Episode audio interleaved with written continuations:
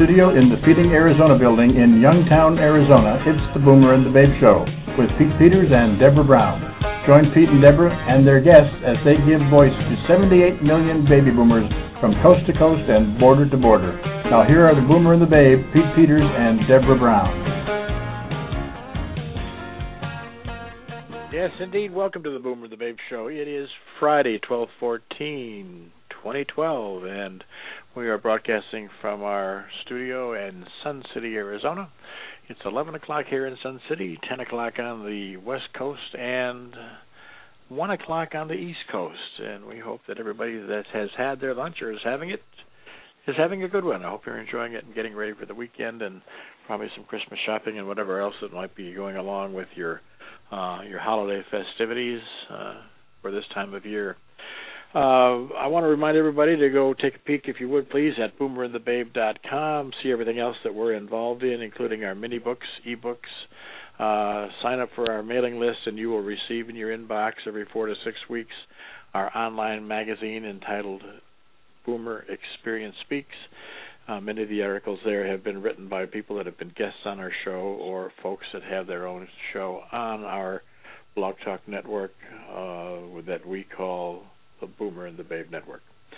So all that having said been said, that commercial aspect of the front end of the of the show taken care of, I wanted to I want to introduce everybody to our guest today, and uh, I'm going to take a stab at his name. We talked prior to going online, and uh, I'm going to sta- uh, guess at his last name. His first name is Steve. That's pretty easy, uh, but I'm going to say Giotto. Is that correct, Steve? Close. It's Gaito. Gaito. I put a few too many uh, vowels in there. That's for sure. That's right. Gaito. It's Italian. It all works. Steve Gaito. Steve is a certified financial planner, and we're going to be discussing all kinds of options and things that are going on uh, in the financial field today. Uh, possibly even talking about some of the, the tax implications of the of the uh, the cliff or the curb or whatever it is that we're facing. Uh, so, uh, welcome to the show, Steve. We're glad to have you with us. Thanks, Pete. I'm glad to be here.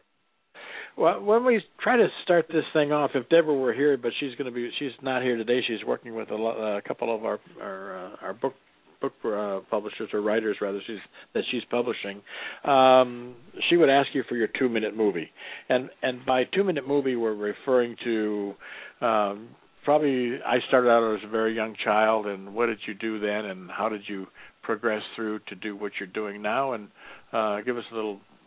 By doing that, you're giving us a little background as far as what your what your work history is, if you don't mind, please. Oh, great! I, I love to talk about it. Uh, basically, through my life, I've done two things. I've been involved with the YMCA, and I've been involved with the financial services industry. Um, I started out, I got a degree in outdoor recreation management from Appalachian State um, in Boone, North Carolina, and went to sell life insurance after doing that. Absolutely hated selling life insurance and got offered a job in the ski industry uh, as a buyer for a ski shop. Uh, left that to go back to pursue my MBA uh, was asked to come and be the operations director for the largest YMCA camp in the world, Camp Seagull. Did that for three years, and then uh, had a friend of mine that said, "Steve, would you be interested in helping people uh, set up their retirement plans for nonprofit organizations?" And I worked for a little company out of Houston, Texas, for nine years, and traveled the state of North Carolina setting up nonprofit pension plans. I got a call back to the YMCA to be actually the senior vice president in charge of camping for the YMCA, and I did that for three years to help transition into a new set of directors and uh, some new leadership. And after that, I just felt the calling to get back into financial planning. Uh, financial planning has been something that I've loved doing. I love you know figuring out puzzles. I love having the analysis and, and just helping people make good decisions. Um, about 2008, I got a little, uh, I guess, discouraged with the whole financial services industry. Uh, the markets were tanking. Companies, there was all kinds of ethics questions and stuff. And I said, I, I really don't want to do this the rest of my life. Um, I still want to do financial planning, but I don't want to sell products. So I set up a, a registered investment advisory firm and basically uh, provided hourly financial planning for people. And then about a year ago, I was having breakfast with a good friend of mine, and I said, you know, a lot of people don't like to get financial advice from a financial planner. He said, well, that's true because you're going to tell us we got to change stuff. I thought, well, that's that's a good point. And I said, well, how do you reach people? How do you get them to understand how to make a wise decision? And he said, well, you ought to teach them. He said, you love teaching. You've done it at the Y. You've done it, you know, swimming, sailing, everything. He said, you're an effective communicator. You take the complex and make it simple. He said, why don't you teach? And I said, well, sounds like a good idea. And so I took about six months and found out that nobody in North Carolina, at least, was actually educating people on how to prepare for retirement. So I set up a company, My Retirement Education Center. Um, we have classes that basic. It's a six-hour class that teaches people from start to finish how to basically put together a retirement plan. Starts out with your purpose, then it goes into the planning, uh, products, the people you need to have involved, and the protection that you need to have. One thing that came out of that was that a common problem that most people made, or the uh, common challenge that they had, was they didn't understand Social Security. And so, one of the fastest growing classes I teach, and we're getting ready to uh, basically expand our offerings, is how to get the most out of your Social Security benefits. It is a very complicated process, and people don't understand it. Consequently, it costs them a lot. So from there, uh, I'm on your radio show. Oh, that's great. I'm I'm glad to have you here. Uh, what you were just uh, describing there brings a, a, a couple of questions. Certainly, one question to mind, and that is that you said you were involved in setting up nonprofit pension plans. Uh, is there a difference between a pension plan for a nonprofit and a pension plan for a for-profit? There are. Uh, a 403b, it really has to do with the IRS code um, uh-huh. and how they're treated. Uh, there used to be more benefits associated with a nonprofit pension. They would allow them to catch up. I can't remember which tax reform act it is anymore, but basically they made the 401ks and 403bs um, interchangeable. Okay, so then that what that does is allow somebody that's working for the organization to have uh, the same benefits as somebody working for a for-profit. Is that what that was intended yeah, to do? Yeah, basically, it allows them to be portable. Oh, okay. As we've we've changed from, if you go back in the '60s, most of the retirement plans were what were called defined benefit plans.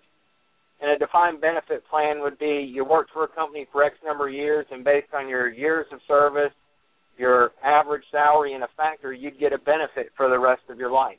Right that became cost prohibitive for most employers, and they transitioned over to 401ks where they put the money in there at the beginning, and it, it takes on the form of an employer contribution, a match, or something along those lines.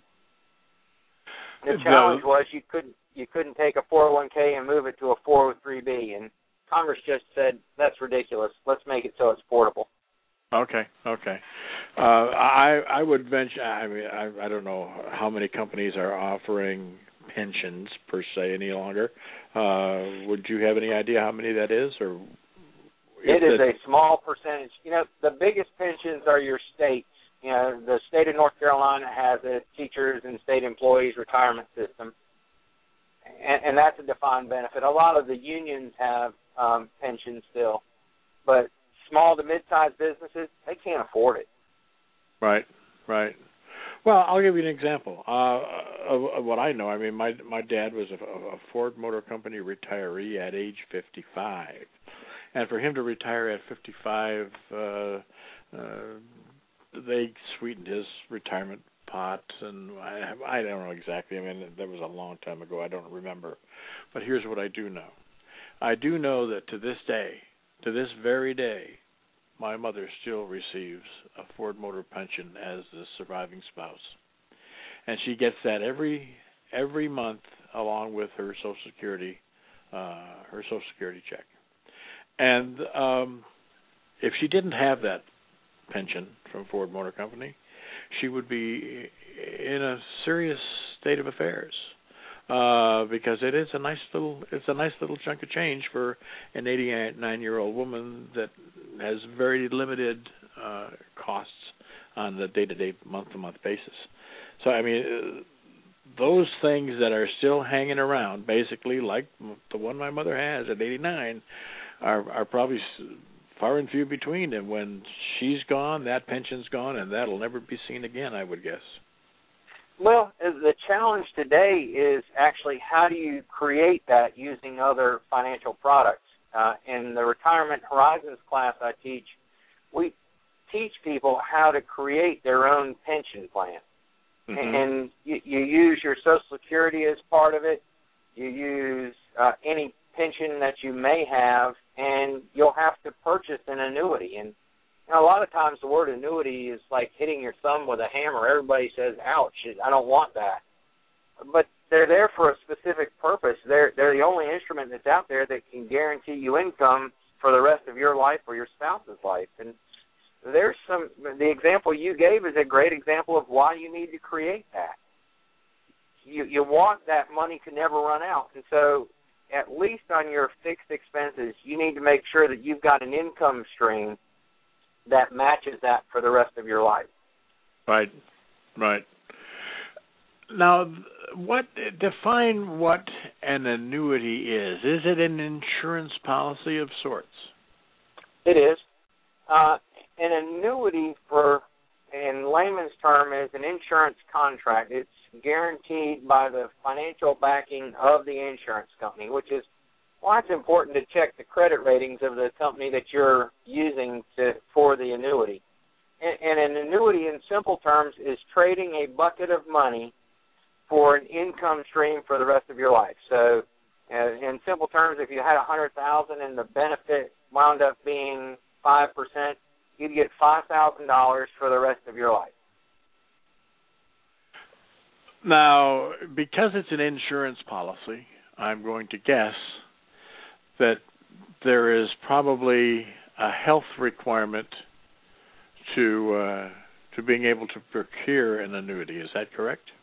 There is not on the on most annuities, uh, and and the reason is is that you've already put the money in the bank, and they're betting that you're going to live an average lifespan, and they know that a certain number of people are going to die before that average age, and they know a certain number of people are going to die after that age, and because of their size, they're able to just you know basically make that spread or the expenses on the the money that they've already got, and they're going to have it for a long time.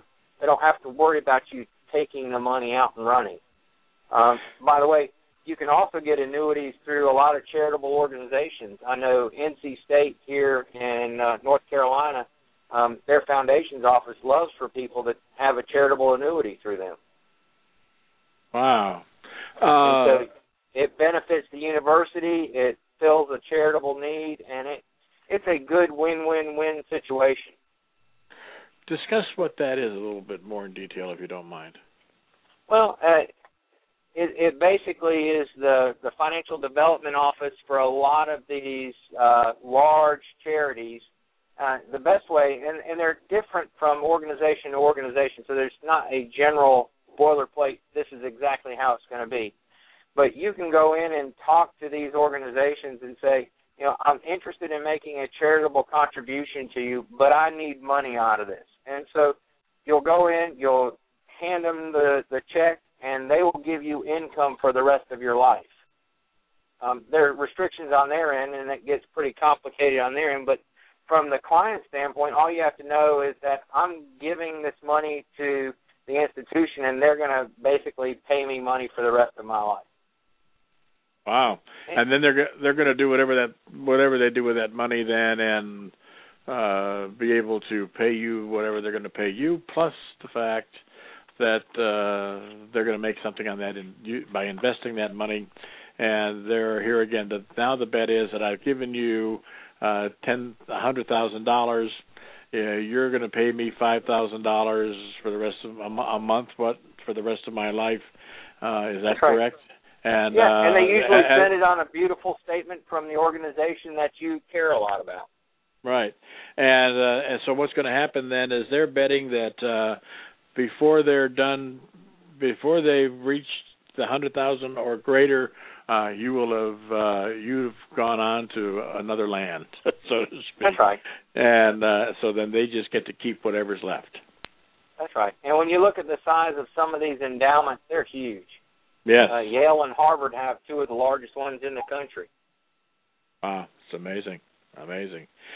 Uh, and and there's really, it, I mean, the next question I think that comes to my mind is um, the baby boomers are we're we're basically known for spending it before we have it, uh, counting our counting our chickens way too soon is I think the uh, the uh, I think sometimes they're before they're an egg. yes, exactly, exactly. I think that's what the uh, uh, those those brothers uh, sang in the song "Kids of the Baby Boom," uh, spending our money way too soon. Um, yeah. uh, what uh, is it too late for somebody that's a baby boomer to start investing and preparing for a retirement that otherwise uh, they're probably going to work till they go ten toes up into the night? That's that's a common question, and there's again there's not a universal answer. Baby boomers. There was an author Ken Dychtwald, that wrote a book called Age Wave, I believe is the name of it. Yes. And what was neat was he, he basically said baby boomers have redefined everything that they have touched. Yes. From transportation to the way that they spend money to you know the cars they they choose to buy, the houses, everything has changed. And the the biggest change is when Social Security started in 1935, people uh-huh. lived about two years. Right. And, and now the average life expectancy for a healthy couple at 65, there's a 25% chance that one's going to live into their 90s. Yes. Um, so at age 65, the question is, do I want to just sit and rock on a chair and historical, you know, kind of caricature of, of retirement, um, or do I want to do something different? And if you're able to continue to do stuff later on after you hit traditional retirement age, whatever that means, um, so be it. You know what happens with most people is you have the most knowledge, the most skills, and the most time. In, in my book, that's a good employee. Right. And so if you can do that, that may wind up being your retirement. Uh, retirement is very few people have saved the, the necessary resources to never have to worry about ever having to work or do anything the rest of their lives. Either they have to reduce their standard of living or they have to find some way to supplement their income. And that's kind of the myth that's out there. I mean, all the years I've been doing retirement planning, everybody keeps saying that's what they want. And it's a small percentage of people that are actually able to accomplish that. So I think the answer to your thing is that the the new norm is probably people working more in retirement. Right. Right. Here's here's what I see happening in, in as far as what I've witnessed and people I've talked to on on our radio show here, and what I'm frankly what I'm living. Um, my dad, who I mentioned already, retired at age 55 with a very nice pension, and um, uh, Social Security. Then, when he became uh, turned 65, he started to draw Social Security, and did did well. I mean, lived a very nice life. Played golf three times a week. He and my mother uh, got into the fifth wheel, and they traveled and uh went to the northwest they went to europe they took a cruise you know uh, they did a lot a lot of stuff and it was because of the way that he had invested and everything else that he had done along the way and more power to him and it's absolutely phenomenal. The the the point making it that i'm making is he's the last person that i knew that can do it that way. Uh i when we moved over here to this area we joined a country club.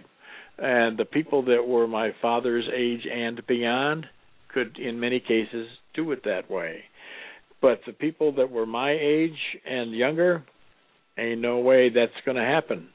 I'm 65 years old. I'm going to work. I've i've got to work. At some level i have to work.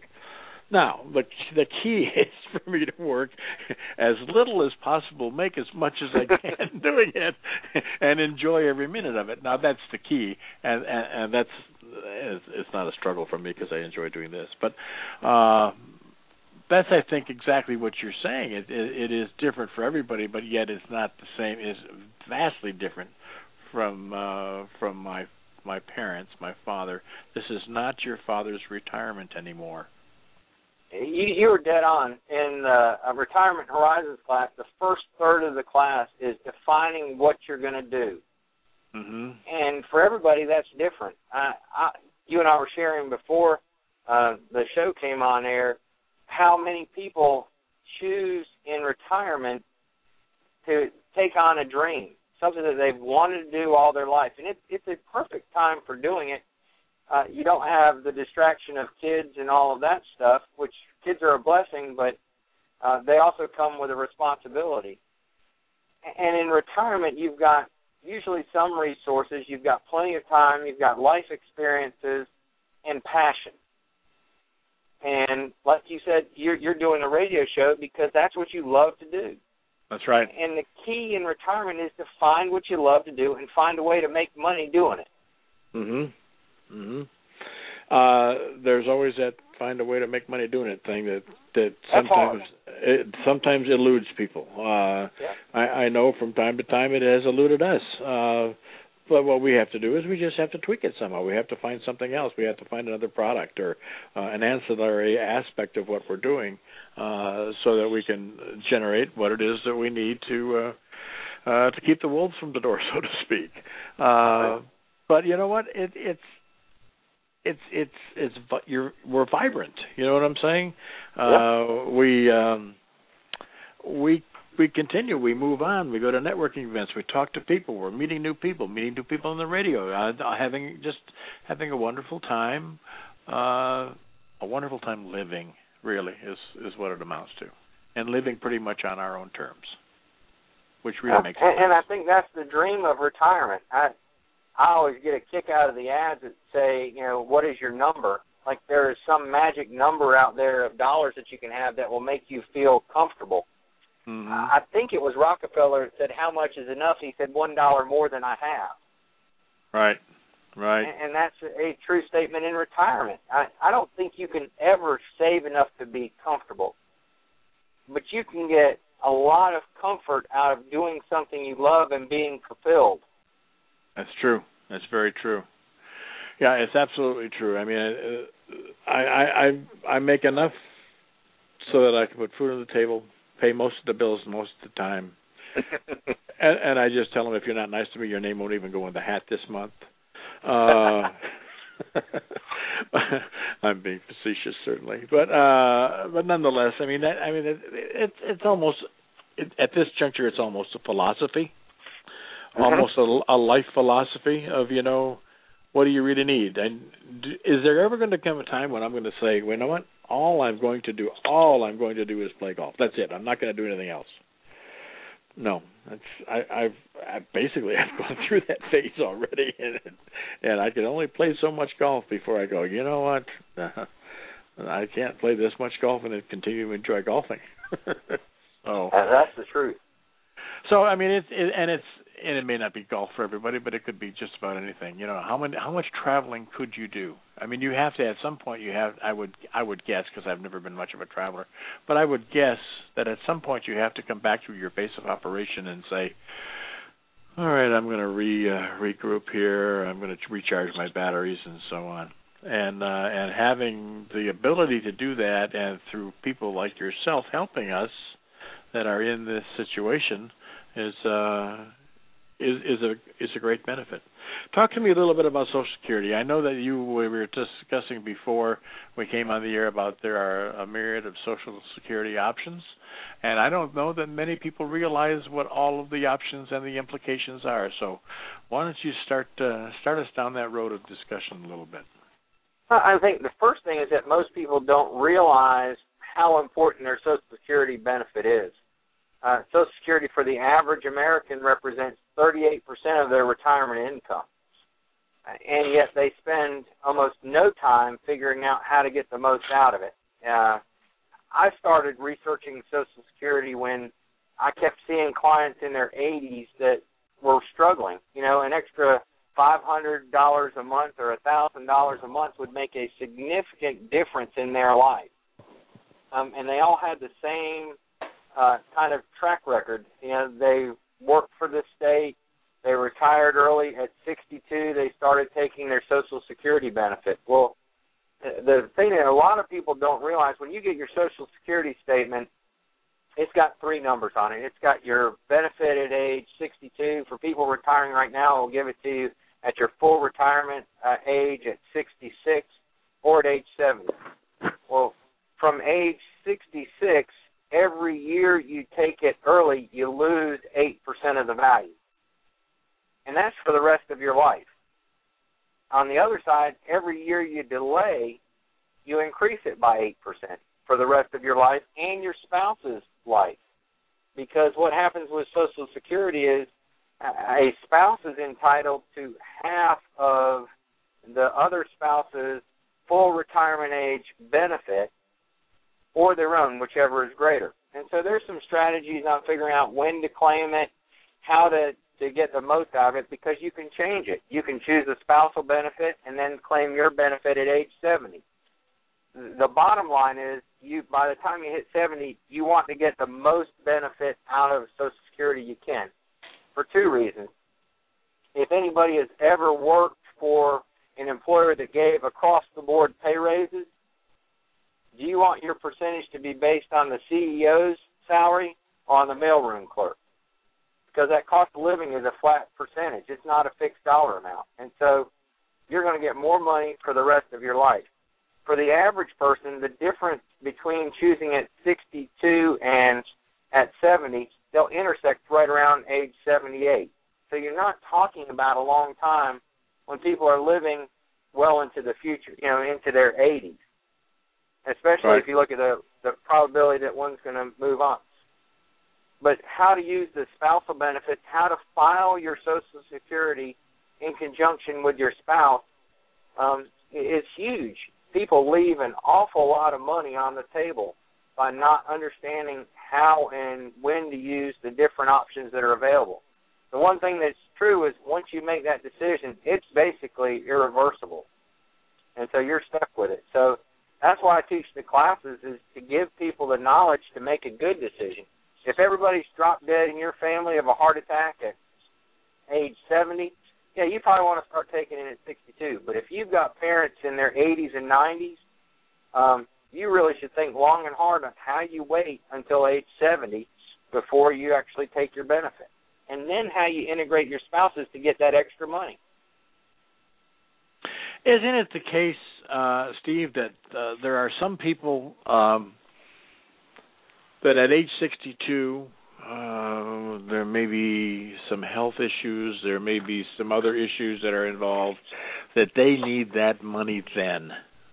Absolutely. Uh, and, and because that money is is is what's going to keep them from uh, for lack of a better term, a euphemistic term, it's going to keep them from the poorhouse. It's it, it, that is that is going to be that is going to be the lifeline, um, and, and that's really no ifs, ands, or buts about it. Uh, and there's what else could they possibly do?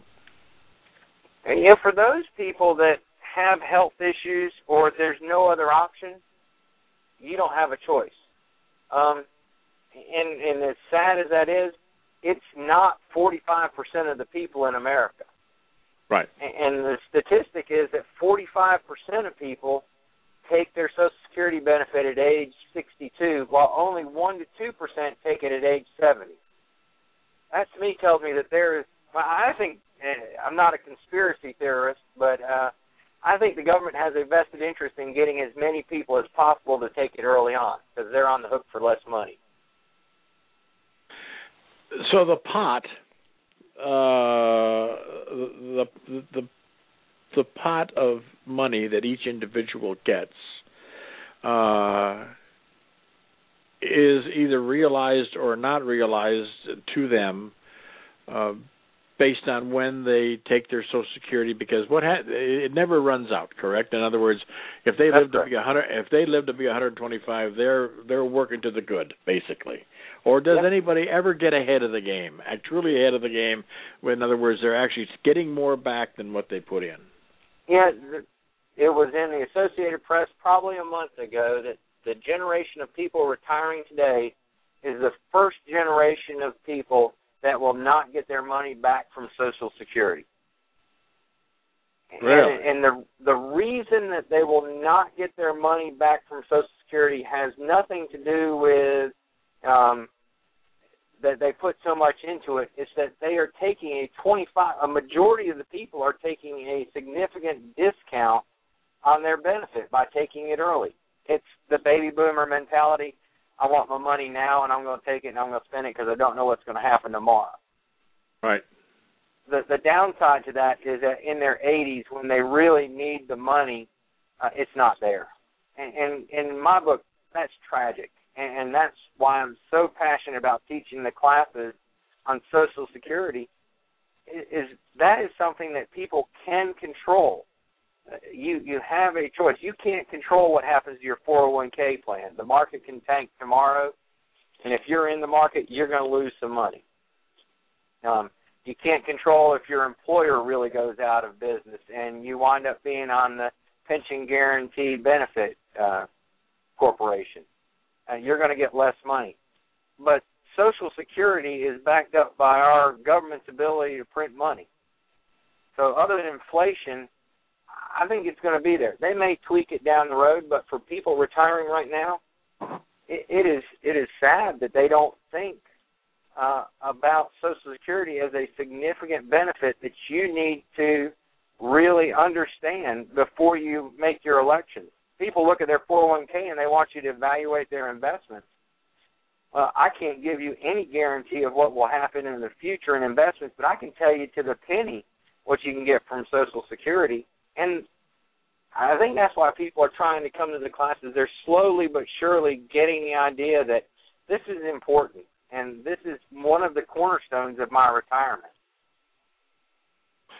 A, a person on Social Security. Let's let's say the person takes Social Security at age 62 uh, for whatever reason, ill health, whatever the case might be, but they manage to survive until 85. Um, the the years that they took Social Security from 62 to what 65 or 66, uh, those years that they're they're drawing their money. Um, uh, I'm trying to think of how I can say this.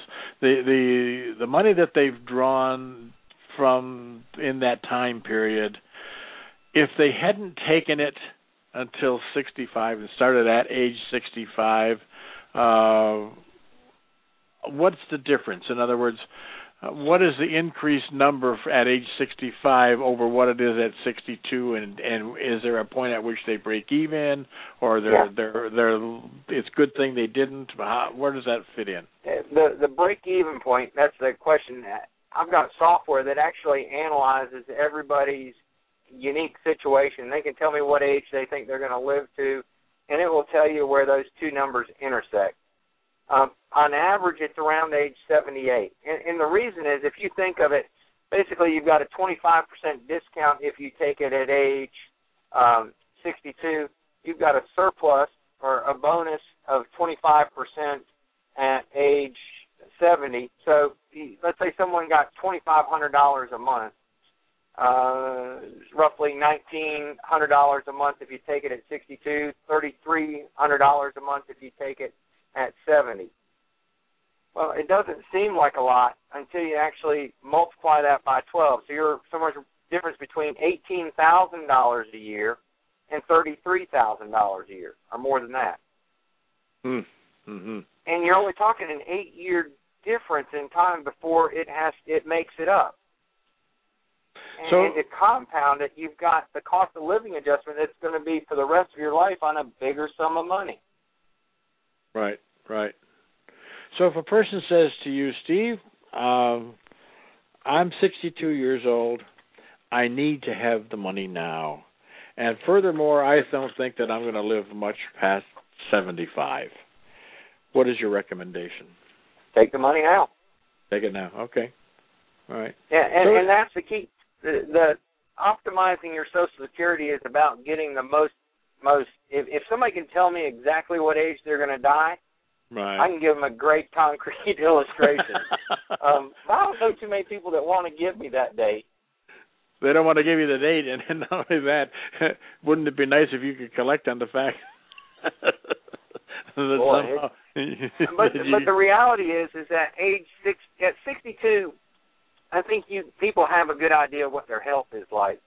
Right. Um, right. And, and if you're in good health at sixty two or sixty five, it, even if you're pulling money out of your 401k and out of your um, regular savings to just make it, or getting a part-time job that covers it. The other big issue at taking it at 62 instead of your full retirement age is you get penalized by the government. Mm-hmm. There is an earnings cap of roughly thirteen to fourteen thousand dollars. That every dollar you earn above that, you lose one dollar in benefit for every two dollars you earn. Right. So you're basically so, giving your Social Security back to the government. Right. Right. Well, I knew I I know when I looked when I looked at mine, it was uh that was that was part of what I looked at. I said, "What's what's the advantage here?" Uh, because I intended to make more than that. yeah. So and, so, about thirty three thousand dollars a year, you lose all your benefits.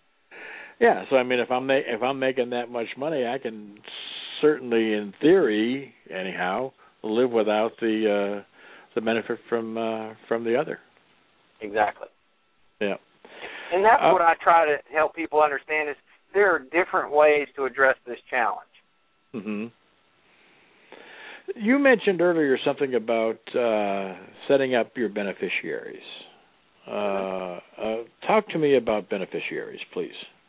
Uh, beneficiaries are real important from an estate planning purpose, uh, and a lot of times people will have a 401k plan or a life insurance policy that they started early on in life, and they didn't really think about it. Either they you know, named estate. That's a common thing that happens. Or heaven forbid you're you're in a second marriage or something and you didn't change the beneficiary.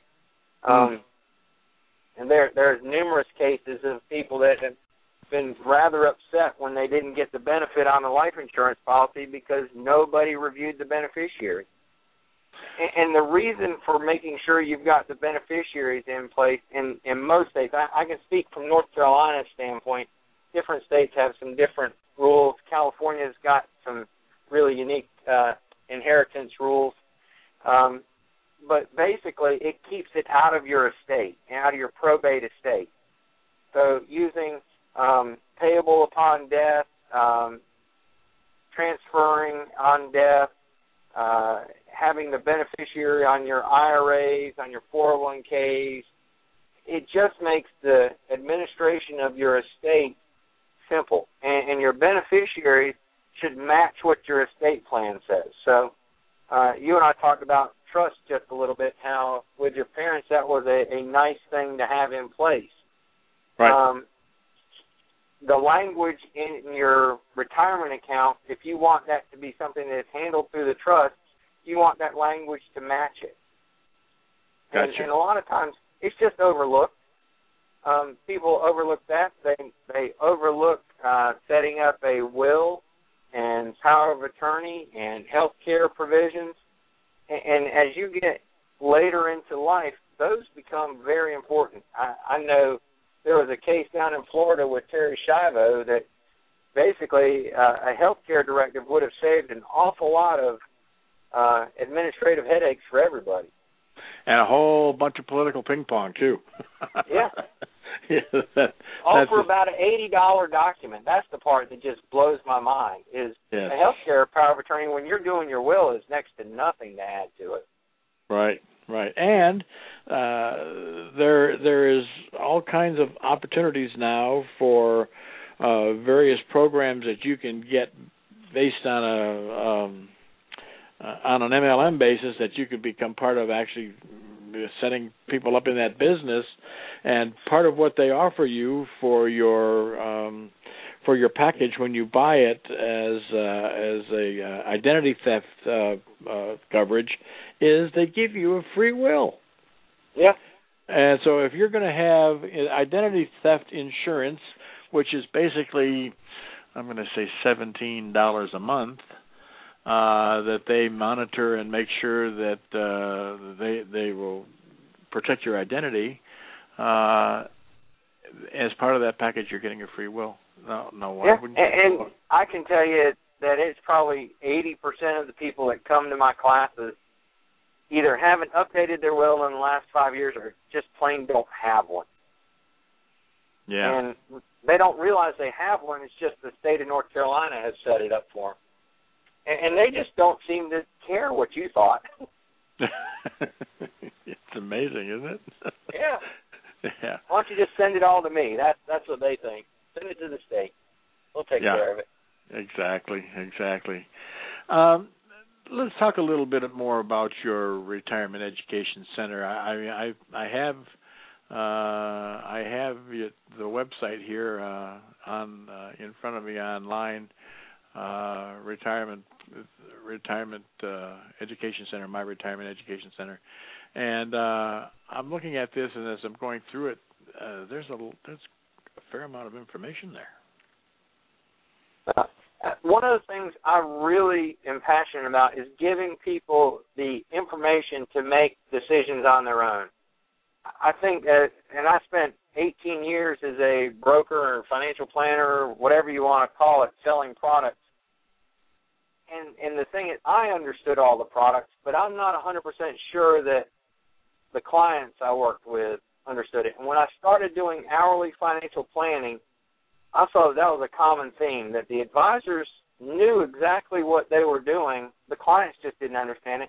Consequently, they were always nervous or unsettled about you know what their actual plan was. And I sat down with some of my friends uh, that were attorneys, CPAs, insurance agents, trust advisors, investment managers, and said, let's create a curriculum that helps people understand what we're doing instead of selling them a product.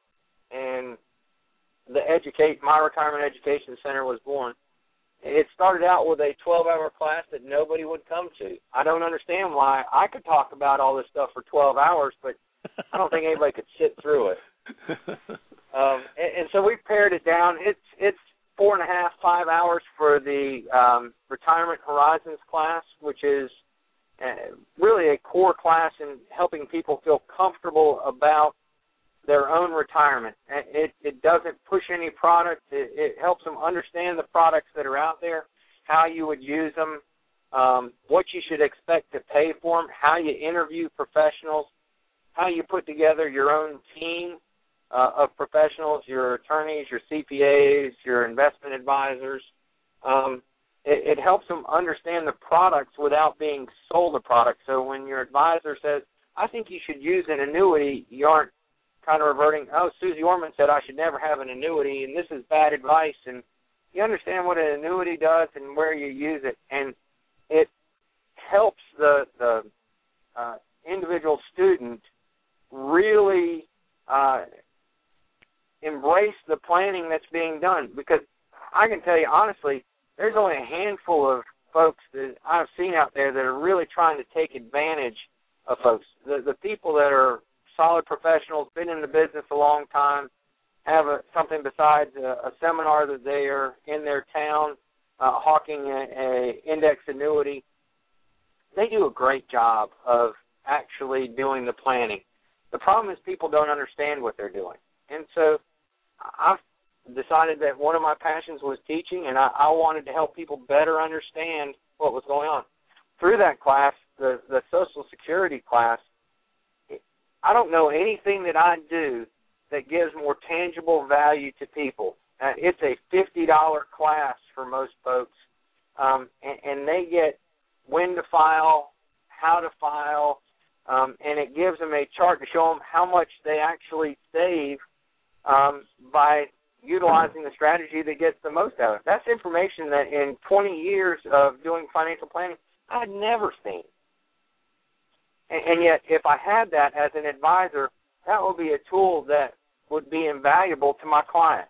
And so that's that's why I teach. Is I, I'm I'm not as concerned about selling anything except the knowledge. So now you don't handle any particular product lines. Is that correct? Not a single one. I, I two years ago I stepped away from selling any products or investments. Do you recommend uh, people to, for instance, if somebody comes to your class and they're you're discussing um, there's the, the the knowledge they need to have and so on and so forth. So they say, "Well, this is all great stuff. I'm so excited about the fact that I now have this knowledge and information. Thanks for getting giving it to me, Steve. But who do you recommend? Do you make recommendations?"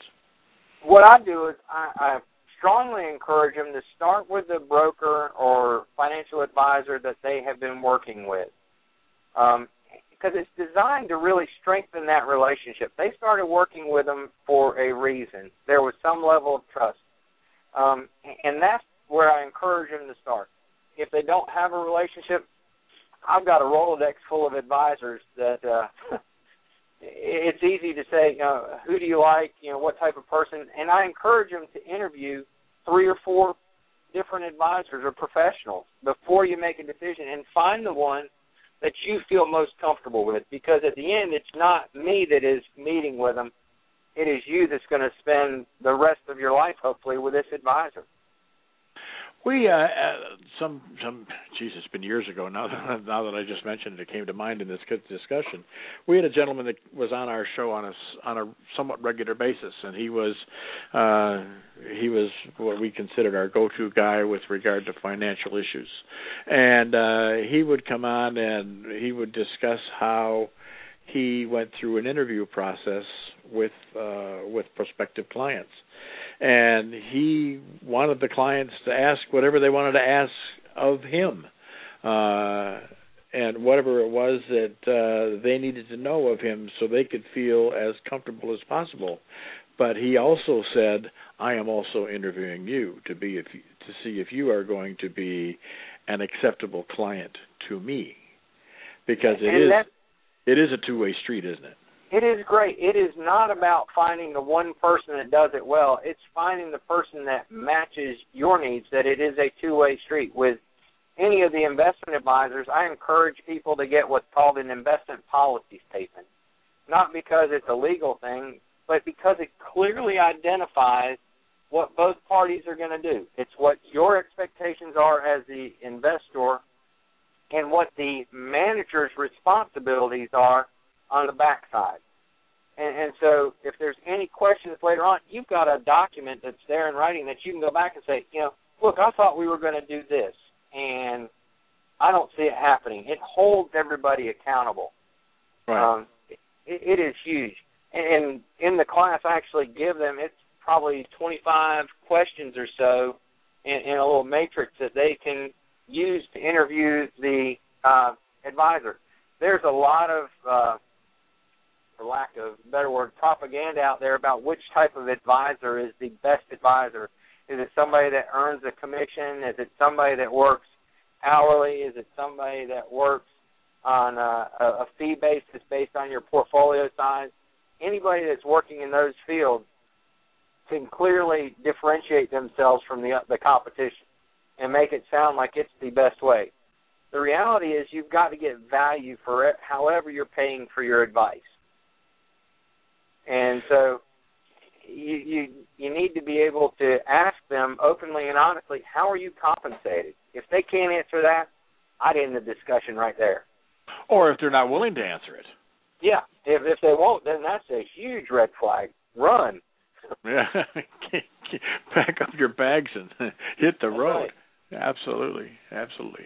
Uh th- there is um I would venture to say that there is uh, very few other things in life that are as important as your relationship with your financial advisor and the team that they uh, that they employ, uh, other than possibly your medical practitioner and the team that they employ.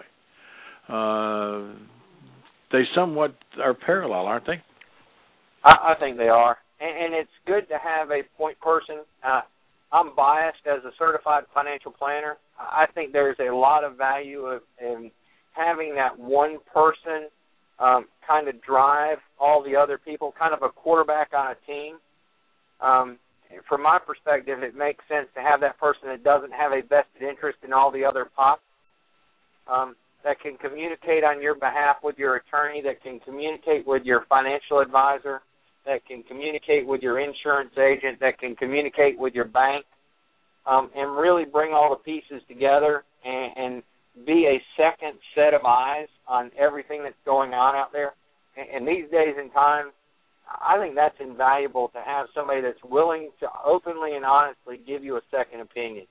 Uh, that, that's why I set up the advi- registered investment advisory firm was to be able to give people that advice without selling any product.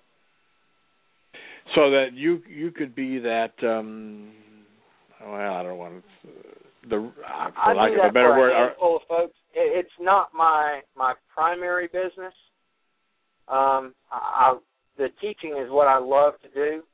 Um, however, you do get in situations where people come to you and want advice, and unfortunately, my kids like to eat, and I've got to put food on the table, so I'm in a, a an hourly basis for for doing financial planning for people. I, well, I do love doing financial planning. Mm. Well, you're in a you're in a tight spot. You got to feed people. um, so let me just get this straight. If somebody comes to you and says, "Steve, uh, this is what people are recommending that I do, or this person is recommending that I do," I don't fully understand it. Can you explain it to me? And do and do you think it is of value that I do X, Y, or Z? then you can give them that advice. Is that correct? That's right. We'll we'll sit down on an hourly basis and say, you know, let's go through this. And, and I've had quite a few folks. Uh, um, as I said, the the one qualifying one on the statements is folks that wind up going to the free steak dinner. My my experience is that those free steak dinners cost you an awful lot of money over your life.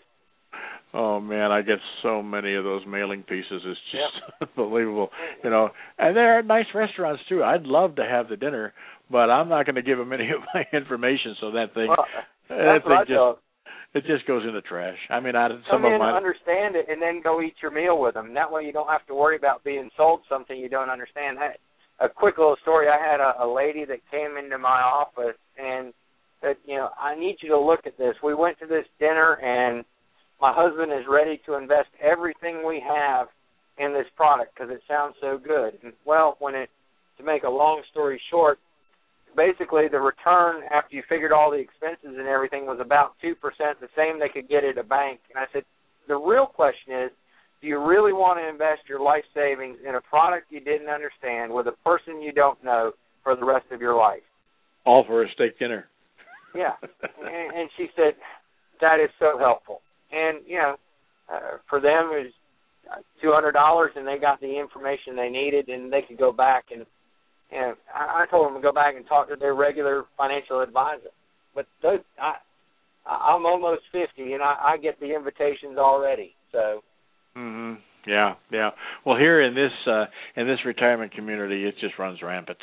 Uh, oh, yeah. uh everybody and their everybody and their brother is boy, have I got a deal for you, you know? that's the truth. And you've got uh, it's buyer beware. And you know, that's really why as far as certified financial planners go, I think it's only four percent of us are truly hourly only. That means that we don't manage money, we don't um, sell products on commission. We just charge for time. Uh, I, we're getting down talking about time. We're getting right down to the short rows here, as they say in the in the farming industry. Um, what is uh, this is a this is a term that I've heard and uh, and I frankly accused somebody of doing it not with my stuff but just based on what I I thought they were doing and what I understood it to be. What is churning an account? Uh, churning is consistently selling investments to generate a commission.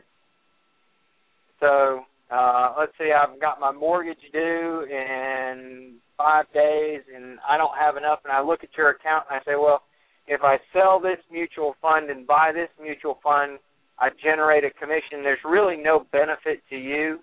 Um, but I tell you, hey, you know, I thought this was a better investment. And they consistently do that over time. It's illegal. Um, and, and so if you see a lot of trades in your account and you're paying a lot of commissions, it'd be worth getting a second opinion on it. So that's the key. That's the tip off. There's a lot of trades in your account, and, uh, and that you're generate commissions. okay. Okay. So if you're paying a, a lot of commissions, and, and a lot of times they don't know. It, there used to be what were called A shares, B shares, and C shares. You don't see a lot of B shares because all the commissions were kind of hidden in those. So now they're A shares where you pay the commission up front, or C shares where you pay a level one over a longer period of time. There's not as much incentive in a C share to basically churn, but in A shares you could pay quite a bit in those. Is there a legal recourse for the for the investor uh, if they discover that somebody has been churning their accounts? I'm sure there is, and I'm sure there are a lot of attorneys out there that would love to do that. Um, before, and, and this is uh, from an advisor standpoint, I would much rather somebody come to me and discuss it first before I got an attorney involved. I, I would say, you know, help me understand what's going on here. If you get pushback and stuff like that, then hire a securities attorney to come in and, and look at it, see if you've got a valid case.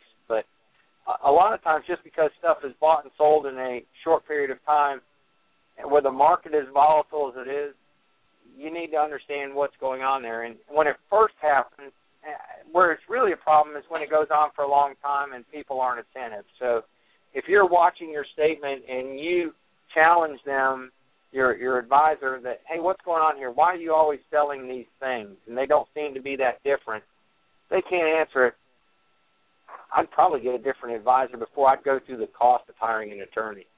Sure. Uh, one last one last question. Um, in in the event that um, uh, somebody is um, helping you manage your funds your money your accounts whatever the case might be uh, as the investor, uh, the person that's hiring the financial planner, whoever it may be, uh, does the financial planner have the power of power and the authority to make whatever trades they deem fit without informing you of them? Well, there you have to have a uh, what is it called? It's um, it's a discretionary account and non-discretionary. If they have a non-discretionary authority, then they've got to confirm everything before you do it. If they have discretionary authority, you basically give them the power to make trades on your behalf. Uh, if you're going to do that, it's usually best to make sure that there's some type of fiduciary responsibility involved there. So, uh, the old check with me first is probably the best way. Is that would you would you recommend that? I think it depends on the person and who you're dealing with. Um, there are pros and cons to both ways. Uh, the the biggest negative is what if they can't get in touch with you, and we've got a 2008 situation on our hand where everything is just plummeting. Right. Right. Um, I'd want them to be able to make that change on my behalf, and so it really boils down to trust and, and what is the relationship. Uh, I know a lot of folks that work on discretion, and you know because of their integrity, I would want them to do that for me. I also know a lot of folks, excuse me, that I, I really I, I think they're more concerned with selling the next product than they are watching my account. Right. Right. Gotcha. Yeah, I understand, and that's uh, it, it. Just seems a little dicey sometimes. Uh, it can be. Yeah, exactly. But well, basically, when you hire a mutual fund, they're doing that for you, anyways. Mhm.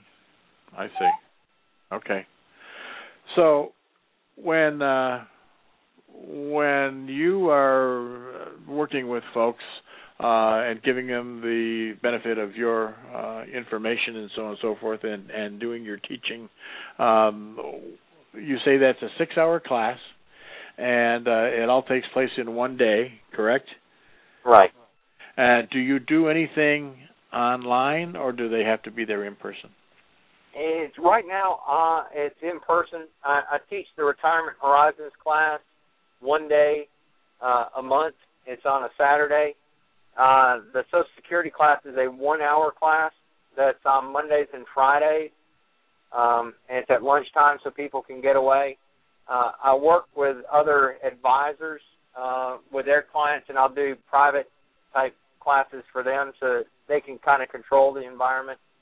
Uh, I've I've had several folks that have said you ought to do this as kind of a virtual class. I just haven't had the technological background to do that. Uh, well, there's uh, there's Skype works well, and so does something called Spreecast. You can check into those. Okay. Uh, uh, Skype, you can have it on your have it on your computer uh, and use your webcam, and, and Spreecast also has a, a, a webcam option as well. So that might it's be a, something that I'm looking into. Uh, it's just a, a time and resources right now. Sure, absolutely, I understand.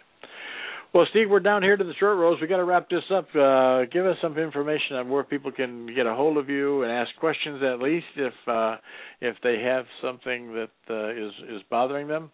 Uh, so here's your chance for your shameless self promotion. I appreciate it. Thanks for having me on the show. It has been a, a joy to just have a good conversation with you about retirement planning and the, the issues that are out there. I love to talk about this. The easiest way to get in touch with me is through the website. It's myretirement-edu.com. Um, and the email, if you've got a question, is steve at myretirement-edu.com there's a lot of resources that are on there. We're bringing more resources all the time to it. Uh, there's information on Social Security, how to get your information from there. Um, hopefully, in the not too distant future, we'll have some classes uh, where I'll actually bring in the attorneys and CPAs and kind of do it at a nice location. Maybe we'll get out there to Arizona and, and do a class in your area.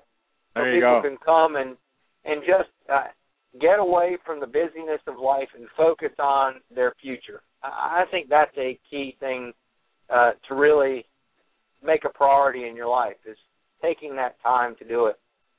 But I, if anybody's got a question, they're welcome to send me an email. Um, and one of the things I'm working on right now is kind of having a forum where people can send me an email, and I'll post it on the website with an answer. Answer. So as these common questions keep coming up, it'll be a place where people can get more information. So I, I write a blog post uh, usually every week on different topics, and uh, if you like that, just go to my. Uh, there's a Facebook page, which is a link off the website. That's the easiest way to get there. Um, just like it and follow us. Sounds great. Well, thank you very much for being the guest today, Steve. It's been all all good information and uh, and a lot of it, and I do appreciate your taking the time. Well, thank you so much. Have a great Christmas and New Year's, and uh, the rest of your retirement. Thank you very much, and the same to you uh, uh, for whenever you do retire, if you retire. That's right. All right. Thanks again, Steve. Take care. Thank you very much. Uh-huh. And we've been listening to Mr. Steve Gaddell uh, with regard to retirement and his website. Uh, I'm going to pull it up here again real quick. Is uh, let's see, where is it? The website is his retirement education center, myretirement.edu.com or dash edu.com. myretirement.edu.com, and you could probably Google him also. It's Steve Gaito. Steve is S T E V E G A I T O, certified financial planner. So with that, we'll say goodbye. Have a great day, everybody. Enjoy your weekend, and uh, be back next week with some more interesting guests and more interesting interesting topics. Uh, and until then, uh, take care, and we'll talk again soon. Bye now.